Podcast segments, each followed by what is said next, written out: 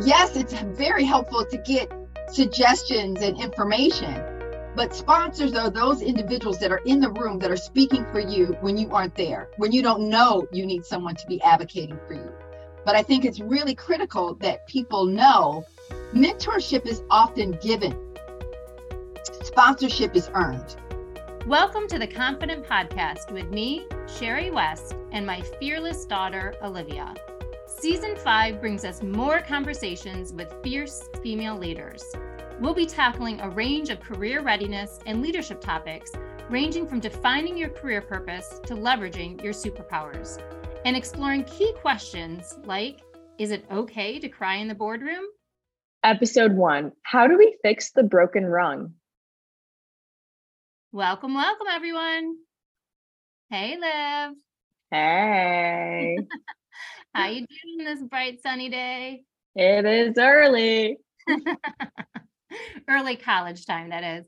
Well, I thought today in the intro, since we're kicking off season five with a new theme, no crying in the boardroom, we should start by, I think, you know, explaining why we chose that title.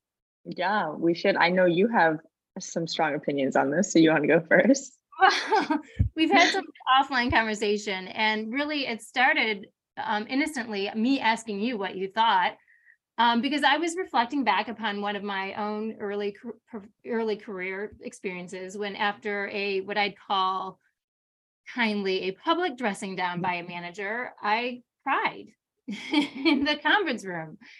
And afterward, my manager took me aside and basically said, Hey, there's no crying at work. And I took that as just point fact um, and just kind of really shut down all of my emotions at work going forward. But in recent years, I've really rethought this advice um, and similar gender tropes and want to examine and revisit them, especially Liv, as you're now a college sophomore poised to to launch into the workforce. And and I just I, I feel the need to revisit them. So I guess my first question to our audience would be imagine someone crying in the office the question is Is the person you imagine a woman? The answer is probably yes, right? Um, like, let's be honest. And I think I, I think I, I struggle with this question honestly because where we're at, like right now in our society, I, I, I think that emotions are seen displaying emotions at work it's seen as a weakness right and why it's because women are seen as emotional you know and that emotion is tied to not being like a strong leader and i think that's that's totally bs i think that something that makes women such powerful and unique leaders and necessary leaders is that we um, usually have a grasp on our emotions and we are much more emotionally mature than many of the men and yes that's a broad generalization but I mean, women leaders are known for being more empathetic. And I think that is a power, that's a strength. So if you say, oh, there's no crying in the boardroom, the implication of that shuts down all emotions at work, right? Like you said, you you took that as a fact, and crying is, you know, it's associated with the rest of the emotions. So I have a tough time because yes, you shouldn't go to your boardroom and start crying in the middle of a meeting but that doesn't mean that emotions should be completely shut off at work or that emotions are a weakness because I think that they can be our greatest strength. Wow. I really appreciate your gentle perspective on that. And that is so well said. And I also think it's important to acknowledge that it's it's you know socialization, right? So men, yeah. boys are socialized to suppress crying. Exactly. But men and men tend to express in the workplace more powerful and hostile emotions, such as anger. I mean, how often mm-hmm. in my corporate career, it was a frequent ex- experience to hear men yelling in the boardroom or pounding the table. Um, somehow that's okay. But on the other hand, women tend to express more vulnerable emotions, um, such as crying when they're hurt. And that's not okay. So I, I think I mean, Liv, you're brilliant perspective. And I do think we need to rethink this. I guess the one thing I would say for the young women out there that I coach and mentor is to, to really though be aware of um, how it's going to be perceived, right? So really being um, clear on if you cry at work, paying attention to the context and the emotions of the ob- observers around you is is important, right? So, um, and if it's uncontrollable crying, probably excusing yourself. is a bad practice. Yeah, that'd be probably a good call. So what, I mean, any, any advice to, to your Gen Zers in terms of, Oh God, you're asking me. I'm the Gen Zer. You should be giving me advice. I don't know. You're you've been in the workforce. How do we stop crying? the, Gen- you Gen Zers, you're the cycle breakers. You're the ones that are challenging and rethinking. And that really is going to be the theme of our, our season five on confident is challenging some of these gender tropes. So, um, I, I, I love hearing your advice, but I guess on this one, I would just summarize by saying to remember that men and women feel the same things at work. They just express them in different ways. Um, but- and just to be True. mindful and let's, let's keep thinking through this one. And I'd love to hear from our lister, listeners about other gender tropes, um, that they'd want us to tackle on a future episode. And with that, I guess let's get into today's interview. We've got a great guest here today and, uh, uh, I'm really excited about this one.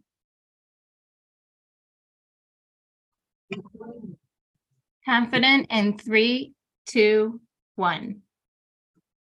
Dr. Gail Ayala Taylor is a professor at the Tuck School of Business at Dartmouth and the founder of Rise Career Launch. Dr. Taylor is a career readiness expert on a mission to build the pipeline of tomorrow's diverse business leaders by giving talented individuals from underrepresented groups the tools and strategies to launch and accelerate their careers. Welcome to Confident, Dr. Taylor. Well, thank you so much, Olivia and Sherry. I am absolutely thrilled to be here. Uh, just excited for our time together today. And and Gail, I'm so excited. We have so much in common, including our Michigan State Spartan heritage. And in fact, I have a little special surprise for you this She's morning. so excited about this. Uh oh.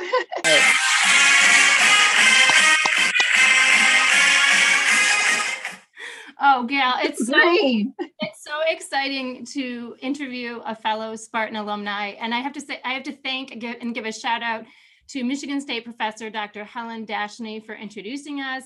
And I have to say, you may be the most spirited Spartan fan other than my mother. We've been emailing back and forth now for a while. And every time Olivia, she ends her email with like, go green or go right. And of course, I love that. Next email res- responding to that. So it's been a great connection, Gail. We're so thrilled to have you on Confident. Absolutely. And, and and go green. And I am just so just absolutely proud of you, Sherry, and how you represent Spartan Nation with all the wonderful things you're doing as well. Oh, thank you. Well, let's jump into this interview. There's so much to talk about. Yeah. Jumping right into it, tell us something Google doesn't know about you. Olivia, I love, love, love this question. Me Um, too. and, and I was going back and forth because I think there's a lot that Google doesn't know about me. But I think one thing that is pretty interesting um, is the fact that I once was a money launderer. Woo! Headline news. Breaking news. In my very first job out of college, I had the pleasure of working for the Westin St. Francis Hotel. And I worked in a rotational management trainee program. And one of my rotations was in this little room in the back office. Um, and there was this machine and and everyone was so excited at the hotel that I was going to be able to spend time in this room with this machine and this and, and the people who worked there. Long story short, in the old days, women who came to the hotel wore white gloves, and the the hotel they were so customer focused that they did not want to soil the gloves of women by putting dirty coins in their hand when they gave change. So it was a daily practice. I hope it is still a practice to this day where all of the coins would be washed every day in the hotel so that when they were given to women, they would not soil their gloves. And so that is my claim to fame as the money launderer uh, and and uh, proud former employee of the Westin St. Francis Hotel. It was a wonderful place to start my career and part of what uh, sparked my interest in early career development as well. Okay, that's a hilarious story. That's Cool hilarious. story. Although I do not recommend that you add money launderer to your. Um, but that is such a great story. And then with your, and that, and that was also neat to learn that that's what sparked your interest in, in, in c- youth career development and kind of talk about that path. So you went from the great Michigan State down to Florida to get your doctorate and then on to Dartmouth, kind of talk about that career progression and what was the moment that sparked you to found Rise? Wow. Can we have here two hours here for that answer? Um, so let me just kind of fast forward because I love I love the the founding story for Rise. Um, I've I've been on the faculty at uh, University of Georgia, at Northwestern, another great Big Ten school, and at uh, Dartmouth. And when I came to Dartmouth, I've always had a passion, Olivia, for undergraduates and, and, um, just helping young people see the spark and think about what careers could be in front of them uh, by, by being business school majors. And uh, I was working in a program that gave me access to undergraduates from all across the US. So it was Tuck's Business Bridge program, in which we work with students who were liberal arts majors who didn't come in, uh, were going into the work world without a business undergraduate. So at Tuck, we would give a, a basic foundation of entry level skills across accounting, marketing, finance, you know, the gamut to help liberal arts majors have the language of business and a better understanding. And with one of my my esteemed colleagues, Bob Hanson, and our team, we launched a program, a version of this program at Smith College. And so we took our team from from Dartmouth to Smith. It was one of it honestly is one of the mo- things that I'm most proud of in my career is to be able to create this program and deliver it in partnership with a colleague that I respect to a room full of women. Well, after the and we delivered a, a- of course the, the program on campus. And after teaching in that program i had several women reach out to me and say professor taylor i've secured this wonderful job at uh, this bank you know really big prominent global banks. And they said you know what do i need to do to be successful in this job? And i said uh, you know i'm the marketing professor i'm not the finance professor but anytime any of my students would ever reach out for help, I was going to find out a way to help them. So what I did is I rented out a bed and breakfast in Boston. It ended up initially being uh, the the six women who were going into banking. I had six other women who were my recent students who had kept in touch with me, also starting their first jobs after graduating. And I invited them to the bed and breakfast. I said, if you can get here, I will make sure you have what you need to get off to the best start possible in your career and I had friends and uh, just amazing professionals that I know come from California, from Texas, from Michigan, from New York to come and join us at different points in time during this weekend to really give these young women the tools, tips, strategies, and knowledge and information that they needed to hit the ground running. And basically, it started out as just, you know, me really having a genuine care and concern for my students and wanting to help them. And it eventually involved evolved into uh, repeating it a, a, a following year and then having someone say i think my company can benefit from this. There's so many women at our company uh, in investment banking that really could use this information and it went from being my family's personal philanthropy to then being a, a social impact venture in which co- we work with companies to help their entry level women and uh, and we're expanding to black men get the the information they need to be get off to the best start possible in their careers that's an incredible founding story. and it's Very similar to ours, Olivia. And it's just, it's all about identifying a need and then solving for the need, right? And in this case, absolutely in this case at Live Girl, we also um, are in that space with college students teaching career readiness and providing access um, to internships and internship equity because there is a need. And that need is that we know that women, especially women of color, face unique challenges in the workplace. There's there's a glaring gender disparity at the very first rung of the corporate ladder. I was just looking up the data. While women account for 48% of entry level hires, it, they account for only 38% of first level managers. So it's like that broken rung. And I know that's where Rise is now focusing. So can you just talk a little bit about what you're seeing? Why are so many women stumbling on this first step and and um, what we need to know about that?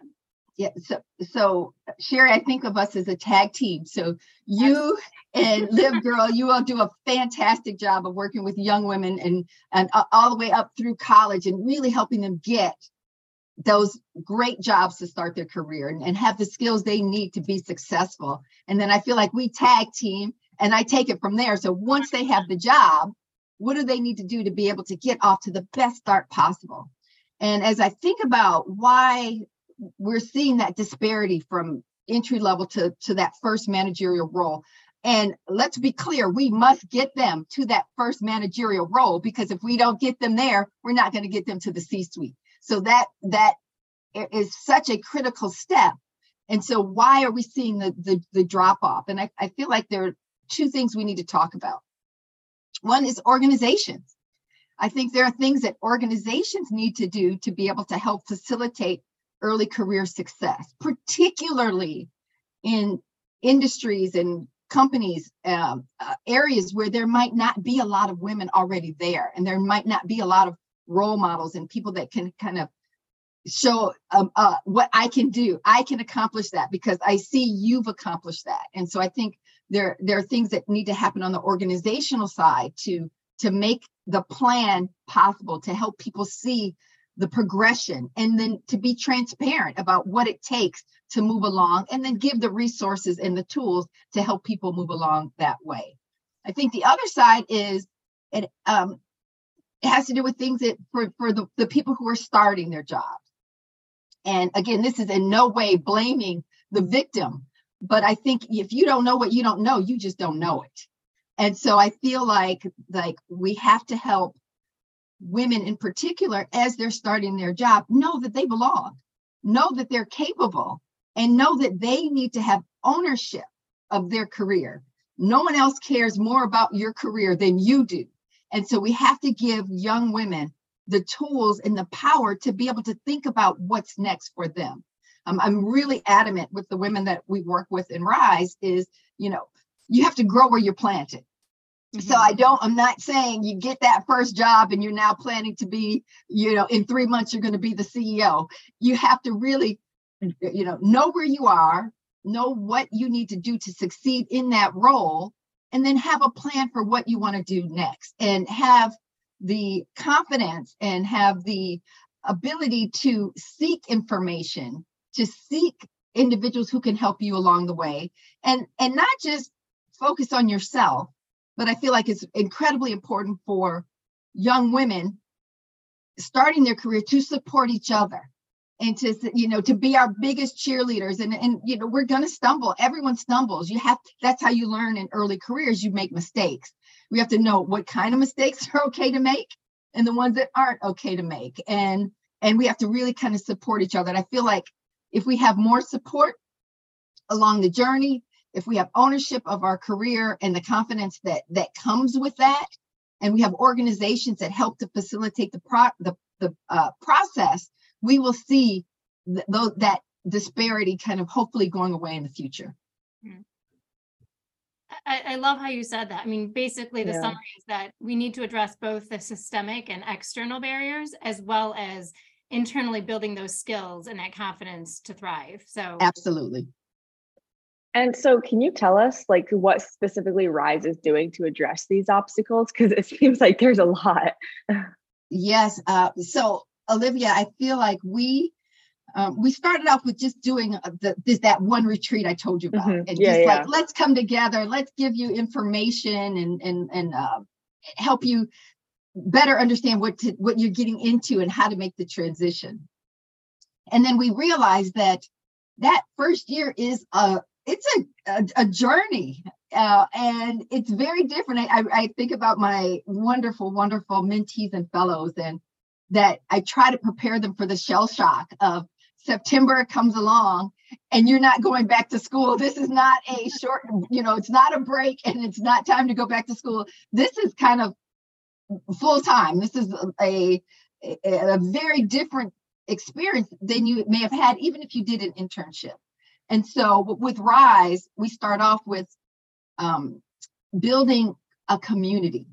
I think it's incredibly important for young women, for people from underrepresented groups to feel supported, to feel and have a community as they make this transition. And so we bring together in our cohorts women from different organizations, different companies, different backgrounds, and we tell them, you know, we are very, very, uh, we screen very closely because we are not just looking for for women who want to take the information we give them and to be successful. We want that for sure, but we want women who are adamant about supporting their peers and other women who are coming through the program.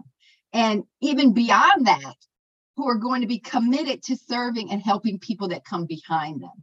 And so we have built a community where you have a safe place where you can come and share, man, I had a bad day today. I can't believe I forgot to put the third paper in this, the third page of the report.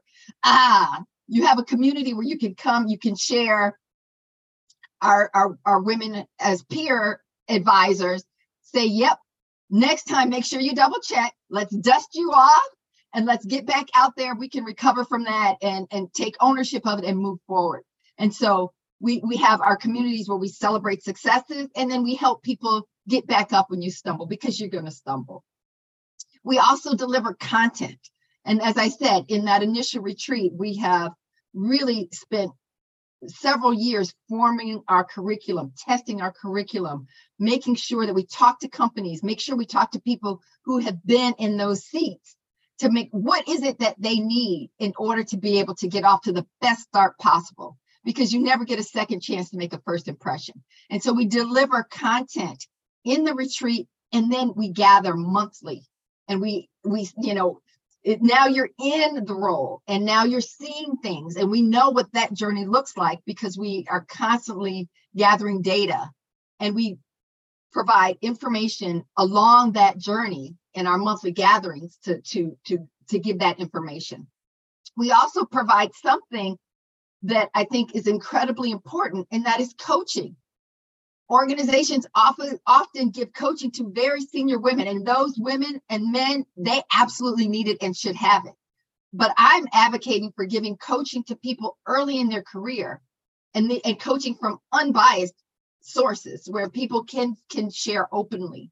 And so we give coaching throughout that year. We give content, and then we bring them back together for a second retreat and in that second retreat, we like, now that you have your sea legs, let's let's let's now elevate and let's see what it takes to go to the next level. So we really are very thoughtful about providing support, information in terms of content, a supportive community, and absolutely performance-based competence. Wow, comprehensive yeah. support. That's incredible. Yeah. Um, and I was like, yeah, my oldest is a college senior, and I've had that conversation with them. Like, uh, enjoy this last semester. yes. A lot different for you. But that community support is so important, especially I think coming out of the pandemic, where a lot of people yeah. are going into their careers either remotely or on a hybrid basis, which just is another challenge for building the community they need to thrive. So I what you're doing is is so incredible. Um, and it, it's just it's it's amazing. Um, so kudos to you. Thank you, Sherry. Thank you. It's it's it's it's a labor of love. I know so many women who have been are incredibly successful and they said, you know, wow, if I had that information when I started out, you know, where would I how I could have gotten here faster and I could have helped more people. So we're really trying to give get help our women, uh, uh the men that come to our, our, our program that information they need to just get off to the best start possible because eh, eh, organizations kind of bucket people early. You know these are our high pose these are the people who we are we really think are going to be our great performers. And these people they're good but. So we want to make sure that we don't have that good but. We want to get people off to the best start possible. And i think information is the key. Information and access to information is absolutely necessary. Absolutely. Yeah and speaking of information, um, you know, you're so you have so much career readiness expertise, and there's there's kind of a topic that I wanted to dig down into with you, which which is that most people know about the term unconscious bias and how that might hold women back. but what also holds women back is what's called a performance bias, which is basically the belief that men are slightly more capable or competent than they are, while the women are perceived as slightly less capable and competent than they are. Um, I'm just curious, kind of your observations on this. You know, again, arming women with the information, what to do about it, how we can overcome that. Yeah, so I think, uh, and I will talk up to that that point, Sherry. But first, I want to say organizations need to understand that this is an issue. And through that, they need to make sure that they are training the people who hire them. They are training their managers on how to deliver honest, effective, and frequent performance reviews. Not just the review, but giving feedback. It has to take place. The organizations have to understand this is a problem and address it on the other side again thinking about my it's, it's funny because you never my world as a marketing professor how it overlaps with my world my, my world as a early career expert in in uh, marketing particularly marketing services or intangibles how customers come up with the idea of satisfaction is they think about what their expectations were prior to an encounter and then how well organizations meet those expectations if they exceed expectations, they're satisfied. If they don't exceed expectations, they're not satisfied. The issue is it's about perceived performance. It's how well that the perceptions of how that organization delivered matches the expectations. And I think it's relevant here in that we have to think about how well perception matches reality. And if we know this bias is existing and people perceive women in different ways, I work to train my women to make sure that they're making sure that that that the perceptions and reality are the same. How do we do that? We communicate. We communicate our wins. We communicate how well you know what we're doing in the workplace, how we're meeting customer needs, how we're meeting organizational objectives. Often young women think if I go to work and I put my head down and I do the best job possible, someone is going to notice me. And I think you absolutely need to go to work and do the best job possible, but you have to make sure people notice you. You have to communicate how well you are meeting the objectives and the goals in front of you and make sure that the organization knows that so that those perceptions actually match what the reality is. That's crucial. Yeah. Crucial advice. I call it the humble brag, right, Liv? yeah. And I I mean that's so important because I think that studies have shown that men are typically better at that, you know? They're better at doing that humble brag. You know, it might not be so humble in their case, but that is what gets them ahead and it might be a societal learning, so we have to do that unlearning so we can be better at that too. I think Absolutely. that's so important. Absolutely. And again, and and you know, I, I have, I'm a mom of two girls and two boys. So I want my boys to be mm-hmm. confident and I, mm-hmm. and I want my girls to be confident as well. And so I just think it's about, I, I love that term, the humble brag, but I also like the idea of, you know, Olivia is my coworker, and maybe Olivia might not be as comfortable bragging on Olivia, but I can brag on Olivia. For sure. And I know Olivia, you would brag on mm-hmm. me if there was something, you know, I feel like there's things we can do to elevate each other as well as we're learning to use our voices and to become more comfortable and confident with sharing our wins and our successes. But we it's just it's something that we have to do so that those perceptions and reality match. Yeah, and that community is so important. Um, another aspect of that community is um, mentorship. Um, mentorship is so important, and there is like a mentorship gap prior to and when in the workforce. Um, 62% of women of color say that they believe a lack of mentorship holds them back in their career. I mean, that's staggering.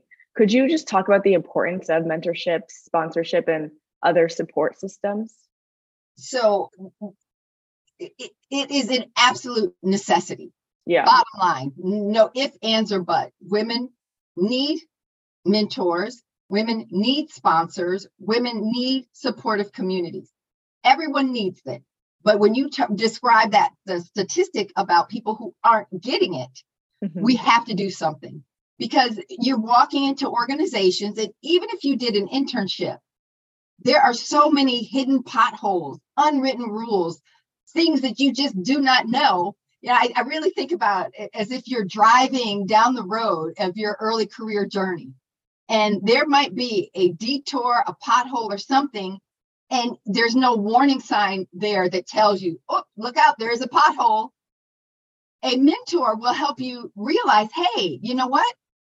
You could do that, but you might run into some issues with you if, if you go that route. Why don't you do this? And let's go around that pothole that you aren't even there, that you don't even know is there. So it's critical that there are people in organizations that share this ne- necessary information and reveal these potholes because who's going to drive through a pothole if you know it's there?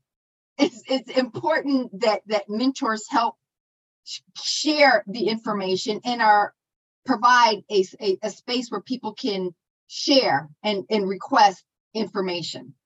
Sponsors are critical. And yes, it's very helpful to get suggestions and information, but sponsors are those individuals that are in the room that are speaking for you when you aren't there, when you don't know you need someone to be advocating for you. But I think it's really critical that people know Mentorship is often given, sponsorship is earned. And I think it's critical that, that young people starting their careers know that you must earn sponsorship. And how do you do that? You do that through your work, you do that through building relationships, you do that through communicating, and you do that in a way where people are comfortable using their personal brand to advocate for you. And so I think it's important that people understand the distinction between mentors and sponsors and appreciate both and that they have them all in their toolkit. Hmm. Agree so much. I love the pothole analogy. Yeah. Um, agree with everything you said on the importance of mentorship and sponsorship. And that really also underscores why young women and women should seek out organizations like Live Girl and Rise and really make sure that they've got that community of support in place to thrive. Absolutely. Um, yeah, you've got so much expertise. We could really talk to you all day, mm-hmm. but um, we will send people in the show notes to the Rise website because I know you've got some great resources there as well. But um, we're going to finish up today's podcast with just a quick speed round of questions for our listeners to get to know you a little better. Um, and so the first question is what's one gender stereotype that you'd like to smash? Hmm. I, you know, I, it's going to sound weird when I say this, but the you throw like a girl. That's a good one. Right? Yeah. Right? Like you know i think as we think about in in in in world in general and we think about work there is nothing that is like a girl. I just do it and i do it well. I do it i'm capable and i can do it. I don't need a like a after my name. Yeah for sure. Um the next question is who is inspiring you right now? Ah.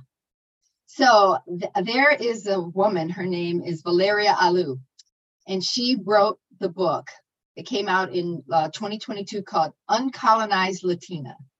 And she has started uh, the Rising Together movement. And Valeria is a force of nature. And I highly recommend, whether you're Latina or not, that you read her book. There are so many nuggets in there about women and career and managing perceptions and managing um, how you advance through your career and what and, and, understanding what you are capable of and understanding what you bring to the table.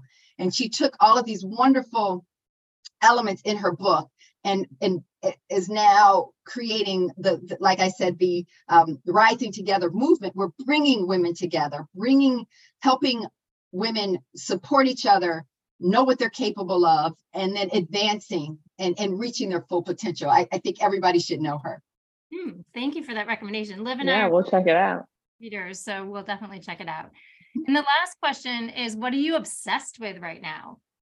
I am obsessed right now with helping or trying to figure out how to help companies do the right thing, how to help companies know what they need to be doing to help early career. I feel like uh, we have spent I have the most incredible team at Rise. I have a, a team of coaches. I have a, t- a wonderful chief operating officer, head of coaching, just an amazing team. And we have spent the last seven years really studying what it takes to help women and people from underrepresented groups get off to the best start possible. What we have realized is that is not enough. We can absolutely work on the inputs and we can help and we can give this information. But if organizations don't understand what they need to do, if organizations don't understand the barriers that they put up and the roadblocks that they put in place and the potholes that are there, then no matter how hard we work on helping the women, they are going to, they will not be able to reach the, their capacity or their ability as quickly as possible. I think it's you know we have this philosophy of you can or you know i love the the african proverb of i think if you go together you go farther or if you go alone you go fast right? Right. We want people to go fast and far. And i i'm obsessed on really helping to develop the same type of framework and uh, i do um, workshops in companies to help them do a better job of supporting early career women and supporting people from underrepresented groups, particularly people who don't see a lot of a lot of people who may look like them in organizations. Well, that's an important thing to be obsessed with. I mean, some people mm-hmm. might say Netflix or yeah, yeah. you're like you're incredible, gal. You're you're a phenomenal woman. Um, it's such an honor and inspiration to talk with you. And um, I just want to close this out by saying, "Go green." Yeah, go white. Thank you so much, Gail. And thank you, Gail. It goes wide and far, and because everyone needs to hear your incredible advice today. So thank you so much. You're welcome. Thank you, Sherry. Thank you, Olivia, for having me. It was a pleasure spending this time with you today.